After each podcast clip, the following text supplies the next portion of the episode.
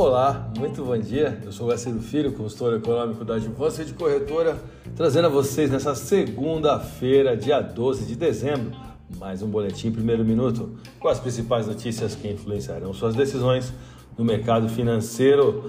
Os primeiros nomes para as pastas ministeriais de Lula e seus efeitos ao mercado, as expectativas das economias globais para 2023 e análise técnica do dólar e euro são os temas que abordaremos no conteúdo de hoje. Começando pelos nomes indicados aos ministérios, foram apresentados Múcio Monteiro para a Defesa, Mauro Vieira para as Relações Exteriores, Rui Costa para a Casa Civil, Flávio Dino para a Justiça e Fernando Haddad na Fazenda. Internamente, o mercado já vinha ao longo da semana precificando dentro de um movimento de desvalorização dos ativos locais devido à possibilidade da indicação de nomes, em maior parte, selecionados por um viés político e de afinidade ideológica. A percepção do mercado financeiro vai além do excesso de uma sensibilidade citada pelo presidente eleito Lula. O que investidores, economistas, gestores e especialistas pretendem compreender é como, por exemplo, uma reforma tributária tida como prioridade por Haddad pode existir sem referência alguma à âncora para controlar o gasto público.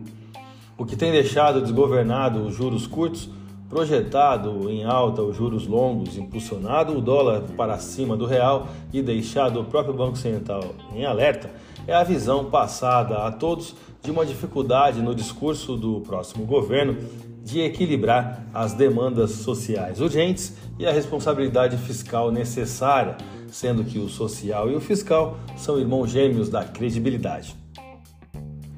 O dólar evolui em um movimento de valorização semanal, mas se analisarmos todo o ambiente político e fiscal dentro de uma janela futura para o dólar, as taxas cambiais ainda não penalizaram tanto a divisa brasileira. Talvez porque uma percepção de que a alta da inflação e o desencaixe dos gastos públicos possam manter a Selic elevada beneficia operações de carry trade ou carrego e isso tem mantido, de certa forma, uma valorização da moeda brasileira.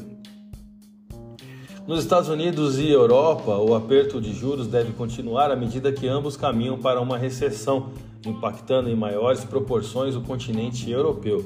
Semanalmente, o Dow Jones caiu 2,77%, registrando sua pior semana desde setembro.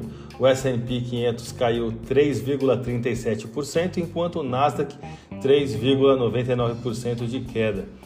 As atenções se voltam para o índice de preços ao consumidor, o famoso CPI, que será divulgado na terça-feira e deve mostrar se a inflação recuou ou não.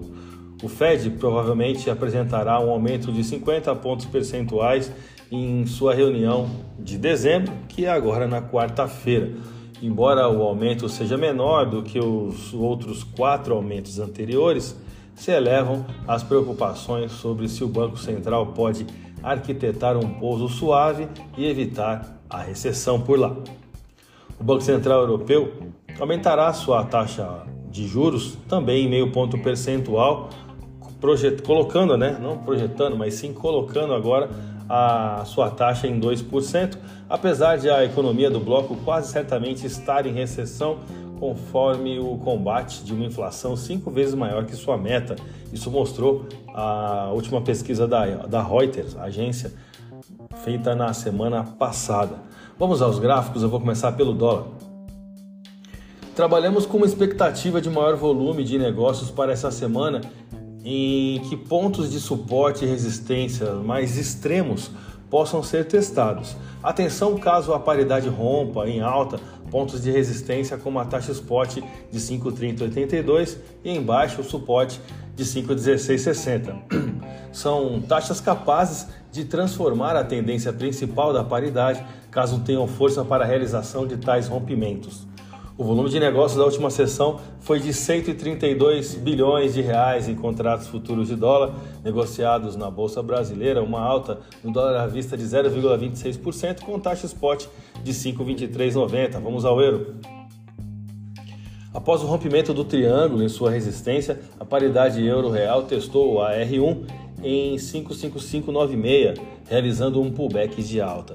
A moeda da zona do euro fechou a última sessão com valorização de 0,24% e taxa spot de 5,5280. A minha dica você já sabe. Siga nossos boletins para ficar sempre conectado. As principais notícias.